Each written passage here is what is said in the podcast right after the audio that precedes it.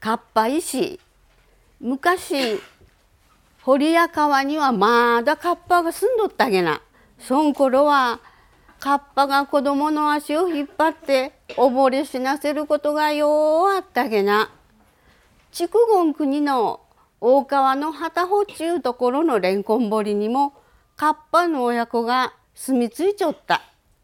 ある日んこと小がっぱがいつものようにレンコン堀を泳ぎ回っているとそのうちひょこっち水上に頭を出した。ちょうどその時堀んそばで遊びおった三郎寺中子供が孫子がっぱを見つけて石を投げつけた。そしたら孫石がガツンチカッパの頭の皿に当たって皿が割れてしもうた。カッパは皿の中に水気がないと死んでしまうち言われちょるでこんこがっぱもさらば割られて死んでしもうた。親がっぱがこれを聞くと気が狂うごつ腹かいて「よーしみちょれよどげんこつしたっちゃ敵を取ってやるっち心に決めあった。親がっぱが一生懸命敵を探しているとそういは三郎おじいちゅう子が分かったげな。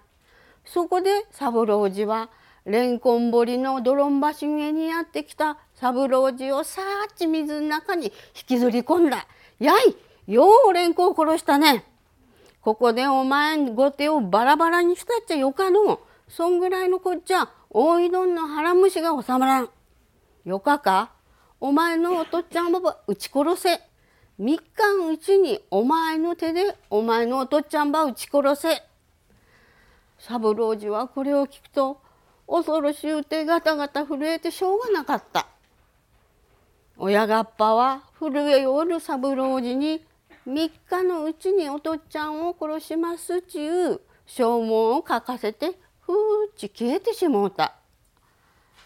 気がつくと三郎次はレンコン堀の泥ん橋の上にびっしょびしょに濡れたまま立っておった。そん晩三郎次はおとっちゃんに親がっぱとの約束を花さんばあち思ったどんどうしても言い出しきらんじゃったげな。次の晩も花さんな花さんなち思ったどんどうしても言い出しきらんかったげな。とうとう3日目の晩になってしもうた。三郎次は今晩こそおとっちゃんとおっかさんに話をせんなっち心を決めて2人のいるところを探したら2人は小屋の中でむしろばおりゅうらした。三郎次は心を決めて小屋の中に入ったどん。どうしても親がっぱとの約束を話しきらんで泣いてしもうたげな。メラメラ泣いていけしたとなっちおかしゃんに言われてやっと三郎次は訳を話し出した。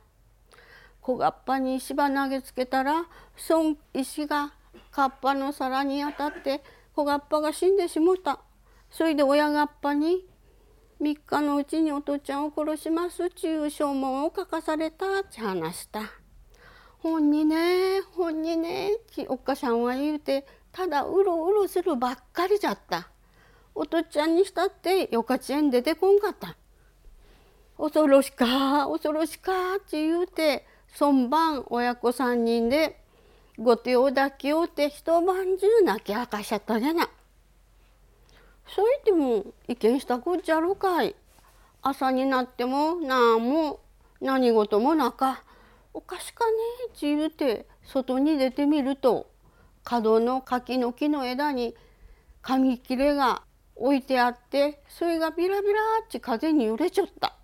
そういは三郎次が書いた約束の証文じゃった。三郎のお父ちゃんはそれを見て「ああこういう赤っぱどんが許してくやったとじゃ」って言うて孫紙切れを拝みやったげな。お父ちゃんの言わした通りじゃった。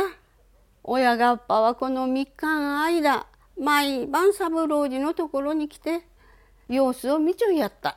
そして3日目の晩に三郎次たち親子3人が抱き合うて泣いちょるのを見てああ親根性注文はカッパも人間も同じばいなあち思うて親がっぱはなもせんとレンコン森に戻っていったげな。